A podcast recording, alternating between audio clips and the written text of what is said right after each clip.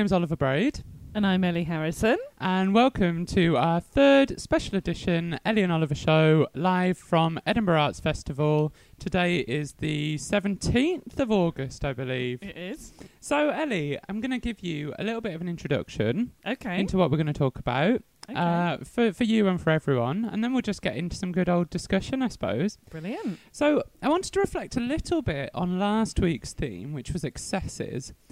And I thought what was interesting about that show in a way was that it seemed like there were far too many ideas and they were a little bit all over the place. Well, that's appropriate. For I know, that's what I think is great. Hashtag conceptual radio.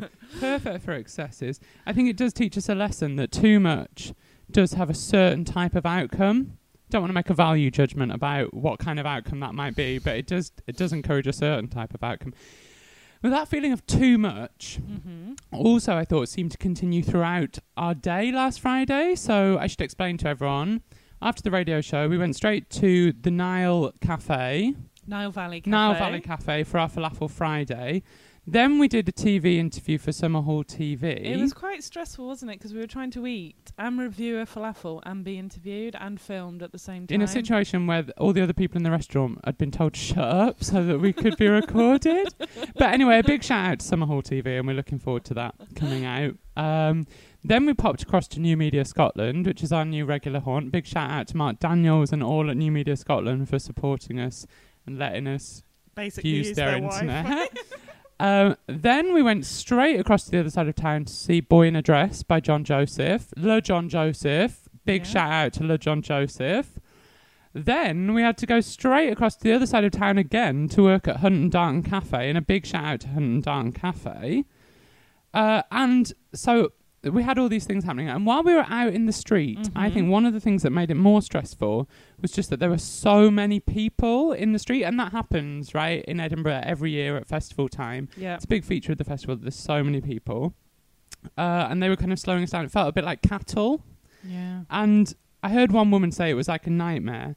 And then when we went to the falafel shop, yeah, no shit. When we went to the falafel shop, I heard someone talking about Sartre. And I thought they'd come to hang out with us because they were talking about that, but it turned out they were just pretentious as well. and um, then they get they were doing the, they were talking about the quote from No Exit, like "Hell is other people," Right. and yeah. that's really how I arrived at the theme for others, which is our theme this week. Others, Good um, because also I thought similar to changes and excess, it's also like a big part of the Edinburgh Festival experience yeah. is others. So yeah, that's my introduction. Getting annoyed at other people. Yeah, It's interesting because that quote, when it when it really when I remember hearing it for the first time, was actually last year at Edinburgh, when I went to the symposium that Joanne Tatham Tom O'Sullivan organised at Fettes College, and f- our friend Fiona Jardine, although she's not Oh, following us on she's Twitter not following anymore, us on Twitter anymore. she um, quoted that same quote, "Hell is other people" from Sartre, in Hmm. reference to walking around Edinburgh. Oh, really? Yeah, it's, yeah, it's really weird. Yeah, that's so interesting. But then we went to watch the John Joseph do his amazing performance, which I recommend. It's until the end of the Fringe. yeah, I think it's on to the 27th, 420 Go at the and check it free. out. Really like good show. I enjoyed it. Autobio- autobiographical sort of monologue w- with songs and lots of costume changes about a boy growing up in um, Liverpool. A lot of semi-naked bodies. Yeah, if we've got any listeners that are just perverts rather than art appreciators. quite a lot of homoerotic um, Yeah. behaviour. But it was funny because almost one of the first things he said when we sat down, you'd already said, I want to do others next week. And I'm like, good theme. But one of the first things he said in his monologue was, the other is our necessary twin. We I, we know what we are because we know what we are not. like, Oh. Um, really like highlighting this idea of a binary hmm we know that we're male because we're not female or Mhm. vice versa. But his whole um, kind of thread that ran throughout the whole show was this idea of the soup spoon and how if you're not a knife and you're not if you're not a knife then you're a fork or if you're not a fork then you're a knife but then what happens with the spoon Mhm. and there's this beautiful line about um, he said you can't humiliate a, spoot, a soup spoon you can't execute a soup spoon. Like if you're this other that isn't in the binary, hmm that you're in some way, well, you're special, but you're also kind of removed from this whole dialectic, if you want to call it that. But I just saw others. It's such a brilliant theme. It's really, really brilliant. What I think is particularly interesting, and especially in relation to La John Joseph's show, is last night when I was doing some research, I Yeah. referred to a particularly reputable internet resource which we frequent on the Ellie and Oliver show. And this one statement, or this one sentence, I just thought summed up in a way the whole vibe of others Yeah.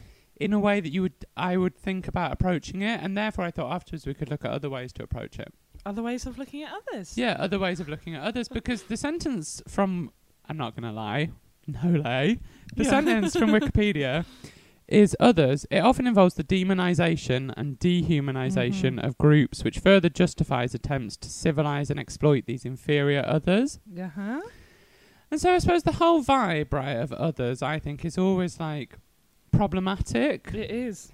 But I was wondering if there are ways that we can look at how the concept of other can have a more positive impact on our lives rather than always thinking about it as that they it has a negative influence. And I found out about this really interesting study from the University of Wisconsin in 1972 where they surveyed 100 students and they looked at their aspirations and their ambitions and they also asked them about other people in their lives who'd played significant roles and then they went away and they interviewed the significant others and the results that Oh, they ah, found nice. was that the expectation that the significant others had on the students were the single most potent influence on the students' own aspirations? So the significant others being who? like say a, f- a really close friend or Oh, a family member or someone like that. Like actually what their aspirations and expectations were played a, the biggest role in defining Well, it's like the big other, isn't it? yeah You it know, is like the big other. Because when I think about my big other, well, for me, it's definitely for a lot of people. this is basic psychoanalysis. It's your parents, Mhm. like that. You're always kind of. If I look at the way I ca- carry out my life, and the things that I aspire to, and the things that I try to achieve, hmm I think a good psychoanalyst, or even quite a basic psychoanalyst, would quite, quite an A level psychoanalyst, psychoanalyst would say that all of that, in some way, is motivated by trying to want to please my parents, hmm and that is both that is terrifying actually when I think about. But then I I do worry about if if they if they if they well when they're not here anymore whether I'll be motivated to do anything. God, I think that all the time. But I think what happens in social psychology, right? So the significant other, we could say, is like the parent, to the child, and they have a big effect on shaping the child. Yeah, Apparently, till they're about six or seven. yeah, But then beyond that, actually, what happens is that as the child grows up and becomes more independent, they transfer that otherness onto what apparently in social psychology is known as a, a general other, which is actually more abstract concept of like what society yeah, deems as good or bad. yeah. But actually, I did want to speak to you about your motivations for uh, social change or your motivations for because I thought we had a really interesting discussion on the train last week in which you referred to yourself as the dutiful misanthropist. Well, I've got I've got lots of research. I'd really like to talk about that. But are we going to talk about that before our song or after a song? Because that's the main bulk of kind of. Well, should we just should we do a song now? We're ten minutes into the show. We could have a song for three Yeah. or four minutes, Yeah. and then get a good old bit of dutiful misanthropy in. yeah. Yeah? Well, okay. Okay, so I'm going to transfer us across to. Oh, it's my song first this week, isn't it? Yeah. What How are exciting. listening to? Well, we're listening to a the La Loop remix of Sister Wife by Alex Winston, which I can't work out, but I think it's about um, having another woman in your marriage. I think it's about having like a man who requests his wife or girlfriend to have a threesome with another woman. It's about the woman's feelings towards the other woman, but I don't know if any of that is true. That is what I've imagined slash interpreted from the lyrics of the song. I mean, you have a listen. Tell me if you think that's the truth. Should we play it? We better. Cool.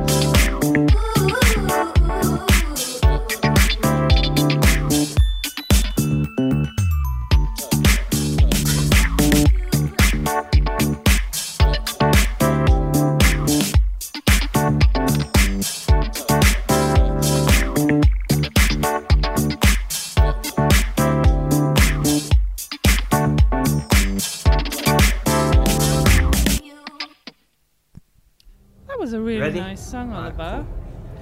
Thanks for picking that. Thanks, my Oh, pleasure. let me, I better just check your mic's on. Go on, say Um, I think it's on. On. yeah, Go. I've been really enjoying Alex Winston a lot in the last couple of weeks. I just wanted to actually shout out because I've just referred back to my notes from last week. That hopefully, if everything's gone according to plan, they should be listening live in the Hunt and Darton Cafe right oh, now. big shout out to Hunt and Darton Cafe. And if you haven't been there, you must go there and check it out. It's the nicest venue in the whole of Edinburgh, and it's just here for the Fringe. Really good food, really good price, lovely, friendly people, And you've got artists being waiters. real live artists. And artists are actually quite good at being waiters, really, aren't Yeah, they? Good working in the service quite a lot of industries. experience. Exactly. But so others. One of the things that I started to think about, because I remember ages ago, you asked me, what's the difference between morals and ethics? It wasn't even that long ago, and I couldn't answer it properly. Um, but one of the. I still don't know the answer actually, but if you want to know the answer, go and watch that film Election because there's a brilliant bit in it when Tracy Enid Flick, who's actually my hero, is the main character in Election. Um, she has to re- reply to that question. Well, they, the, the teacher asked the entire class, and she's like me, me, me in the front row because she knows it. Um, but one of the ways that I think of defining what morals are is um, the impact that your actions or your behavior Mhm. have on others. It's not a moral act if it's just something that will only ever impact on you. Yeah, of course not. So that's how you defi- you define what morals are in relation to the other, and it's not just other people. Obviously, it's other animals and the environment's become extended Mhm. out beyond just other humans to all of these other things. So um, I think it, that leads us quite nicely into more of a discussion about what uh, moral behaviour actually is and relates to this phrase, the dutiful misanthrope Yes. which is what we talked about last week on the train. Because as we were travelling back from Edinburgh, Yeah, we should set the scene really of how it came to be that you said to me, Do "I'm the dutiful explain? misanthrope." Well, un- unless you can or I can, do you want to do it? Do you think you do it justice? Well, go on, you do well, it from your side okay, of the so story. well, from my point of view, we were running because oh no, we got the train, but on the platform there was a woman who'd Last obviously tripped train. over or had been punched in the face or something. She was bleeding and she was having a boo-hoo and she as was well. crying. She'd obviously been quite drunk, and she was. But they were probably our parents' age, maybe a little bit younger than our parents' age, but old enough to know better and be a bit more dignified. But then on the train, we ended up sitting quite near to them, and they were quite loud, which was really frustrating.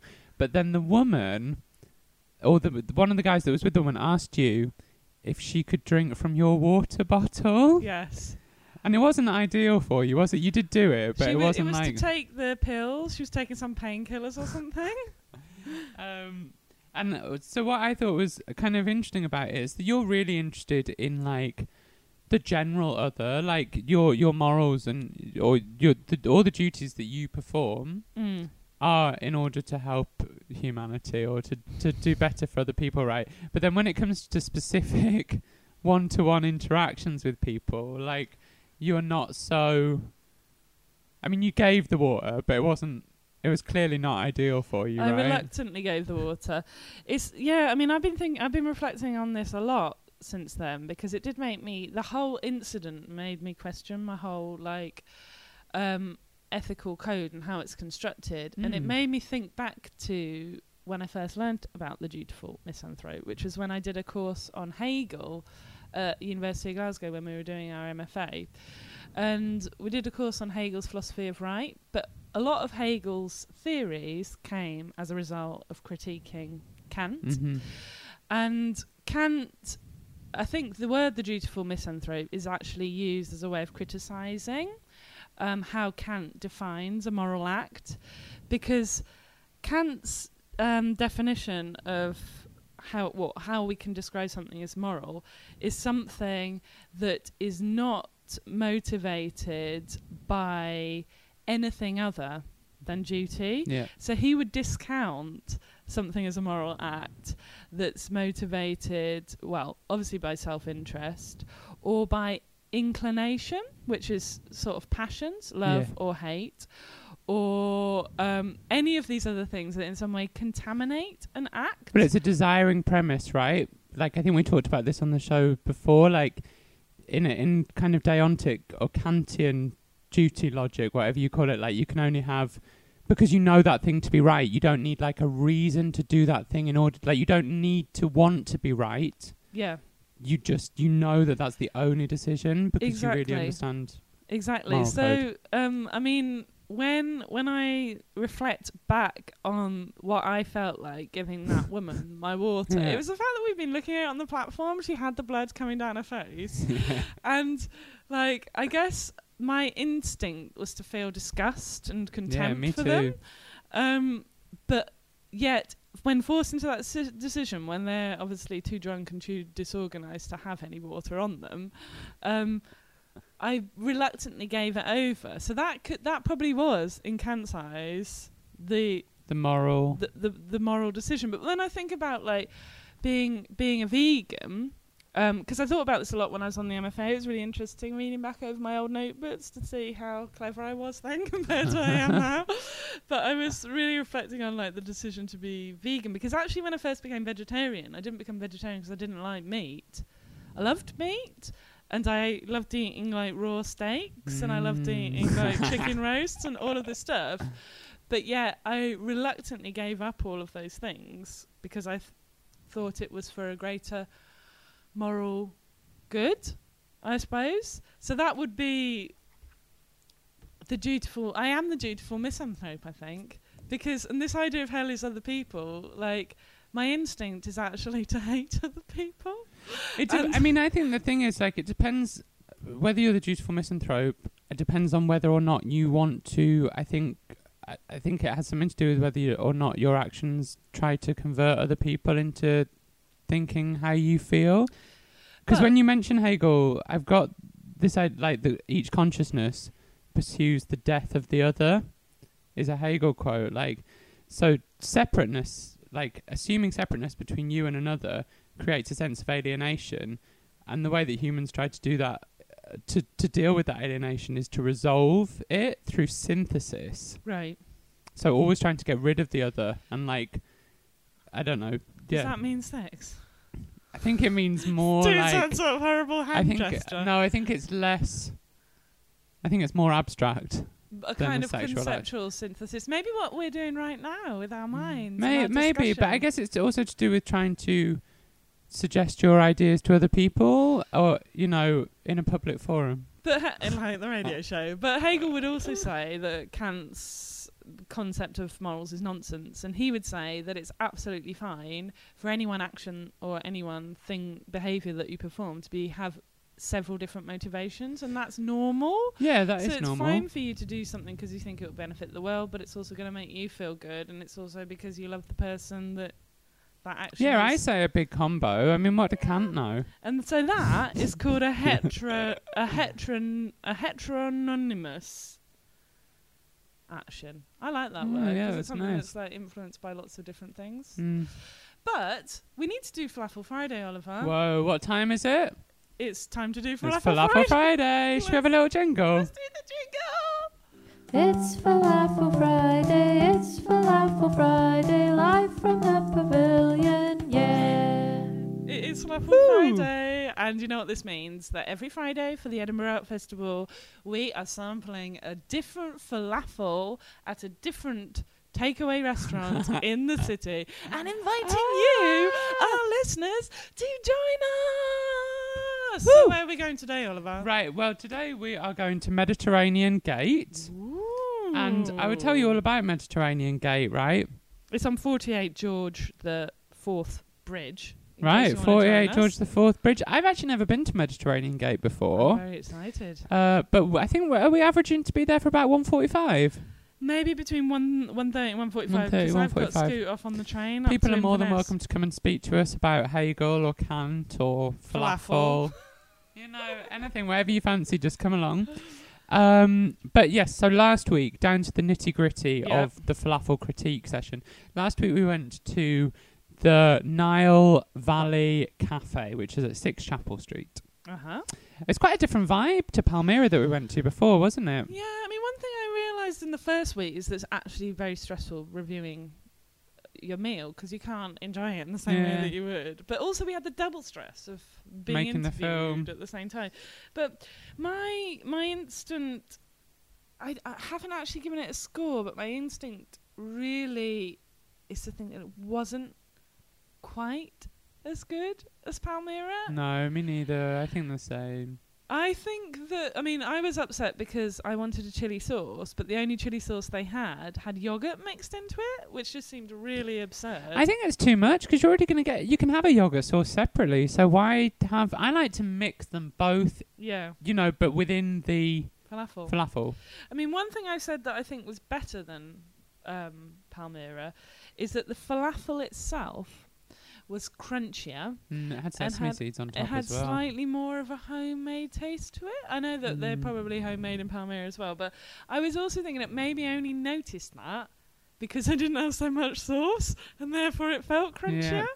My main disappointment was it was noticeably thinner Yeah. than Palmyra, and also they had like slices of tomato rather than in Palmyra. I think they make the tomato very small, so you can barely notice it creeping into your body. Yeah.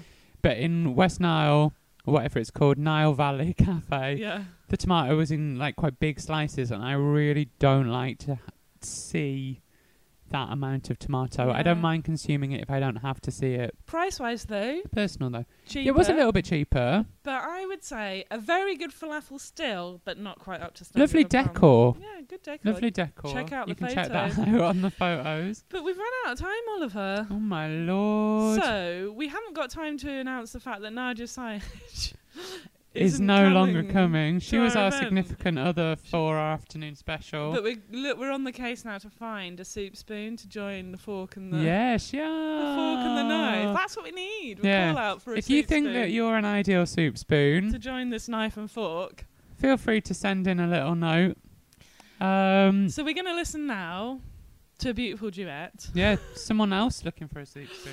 It's a song by Dolly Parton and Kenny Rogers. Kenny Rogers. Anyway, it's not really related to the theme at all, apart from that it's a love song. And I guess this significant other song is It's yeah, it's a song that you the might sing to in the stream. It's a sing binary, isn't it? It's very big bi- binary gender. Binary gender. It's exactly. But I, want to play it because I've had a completely insane week and I've actually hardly seen Oliver because I only got back late on Wednesday night. I was in London and I ended up on Radio 2 and on Sky News. But as I was being waiting to be interviewed by Vanessa Feltz on Tuesday on Oh, Radio Vanessa.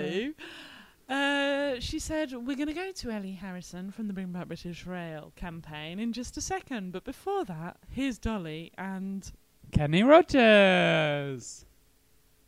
Oh, my meant to play bad. now, You're meant to